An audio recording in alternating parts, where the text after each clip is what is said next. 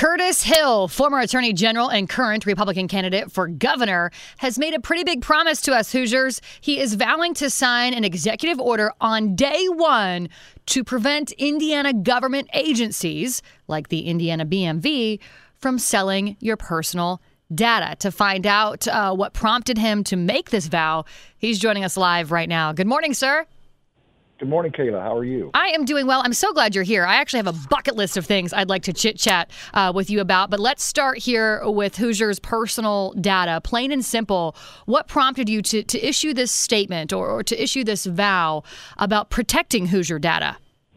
Well, Kayla, it was really the shock of finding out that our state government was uh, collecting the personal information of Hoosiers. Now, we know that there's various reasons to collect personal information, but to turn around and sell it for a profit uh, is unconscionable. Uh, l- last year, estimates are that the uh, B and B uh, profited to the tune of twenty-six million dollars selling personal information. So you go to the B and B and you provide them with required information on you that's personal, and they turn around and sell it to third parties.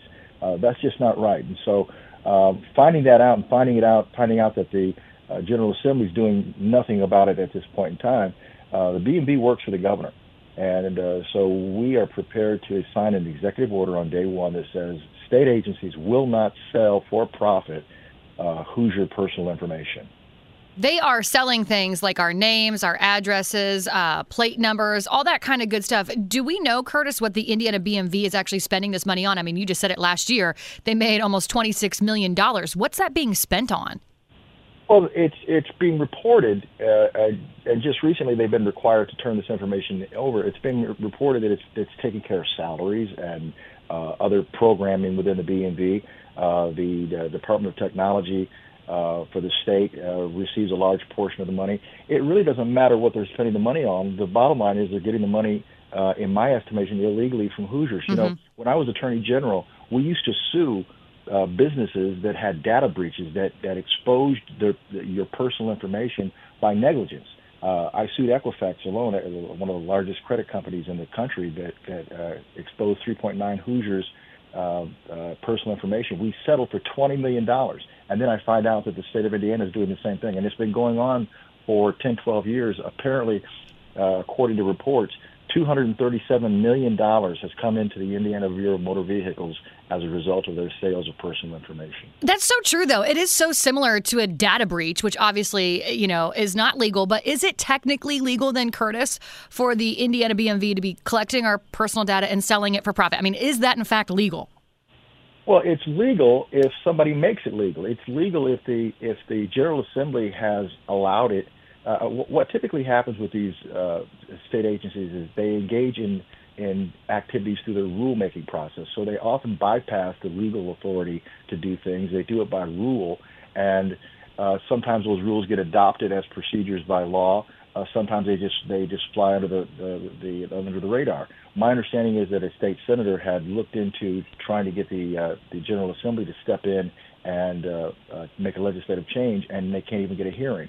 So it's necessary hmm. for the governor's office to step in because there is executive authority over the B and B, and we can take care of that. No Hoosier should be forced to Um, relinquish their personal information without their consent. Well, I, for one, am glad that you uh, would like to do something about this in the event you become our next governor. Speaking of, I do want to ask you about the governor's race while I have you. Uh, it's kind of a crowded field to me right now. I think we got, what, seven candidates? But what really makes you the guy for the job? Well, I have executive authority of actually doing things. You know, we've got some folks who have been in office, and uh, they talk about bold and courageous leadership, but you really can't identify anything that they've done that uh, has a signature to it. Uh, we have some very troubling times ahead of us. Uh, we're seeing the weaponization of race, the mm-hmm. manipulation of justice, the sexualization of children. Uh, we need a leader uh, in the field who has the experience knocking down big issues. And as, uh, as a former prosecutor and as a former attorney general, uh, I've got the record that, that uh, shows just that. You know, when it comes to the Republican Party in general, Curtis, it always seems like views on, on Donald Trump have really kind of drawn a line uh, down the middle of the G O P. You either love him or, or you hate him. What side of that line are you on? Well, I was a Trump supporter. I voted for Trump on both occasions. Um, I believe that his policies have been very, very effective, uh, especially when you, you compare them to the policies that Joe Biden has today, uh, whether it's, you're talking about border control, whether you're talking about economic. Uh, we were much better under Trump than we are under, are under Biden. Uh, it's not to say that I agreed with everything that Trump did. And in particular, uh, many of the things that he said uh, I took issue with. But uh, on balance, he did a fantastic job in his term as presidency, uh, in his presidency from a policy standpoint. It looks like he's uh, still got the strength. Uh, they're, they're actually, uh, his strength is growing. The more they persecute him, the, the, the bigger he mm-hmm. gets.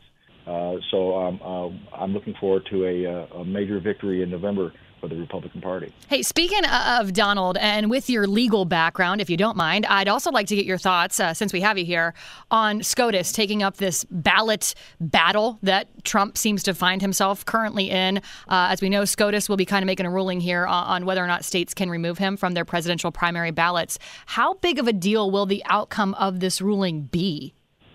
It'll be huge. I mean, the, the notion that uh, that courts or states can remove A, a candidate from the from the ballot and disenfranchise the voters is is incredible. Mm-hmm. And the the fallout, if they're able to succeed, if, if if they're able to succeed, the integrity of elections will be permanently scarred, and you will find a, a, an entire, uh, at least half of this nation that won't trust uh, elections and will not take uh, seriously uh, our Republican process. Uh, so it's a it's a big big deal. Uh, we have to look very, very closely at it uh, in terms of the level of control that courts and governments take in interfering with our election process. And and to, to add to that point, uh, this concept of insurrection as being the, the, the model for this, um, uh, what happened on January sixth, uh, regardless of what per- people think about it and how you feel about it, uh, it was not an armed rebellion.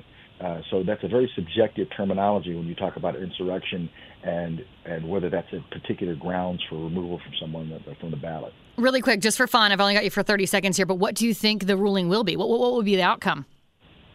Well, that's hard to say. What the ruling should be is that, that the states cannot remove uh, President Trump from the ballot. That's what it ought to be from a legal standpoint.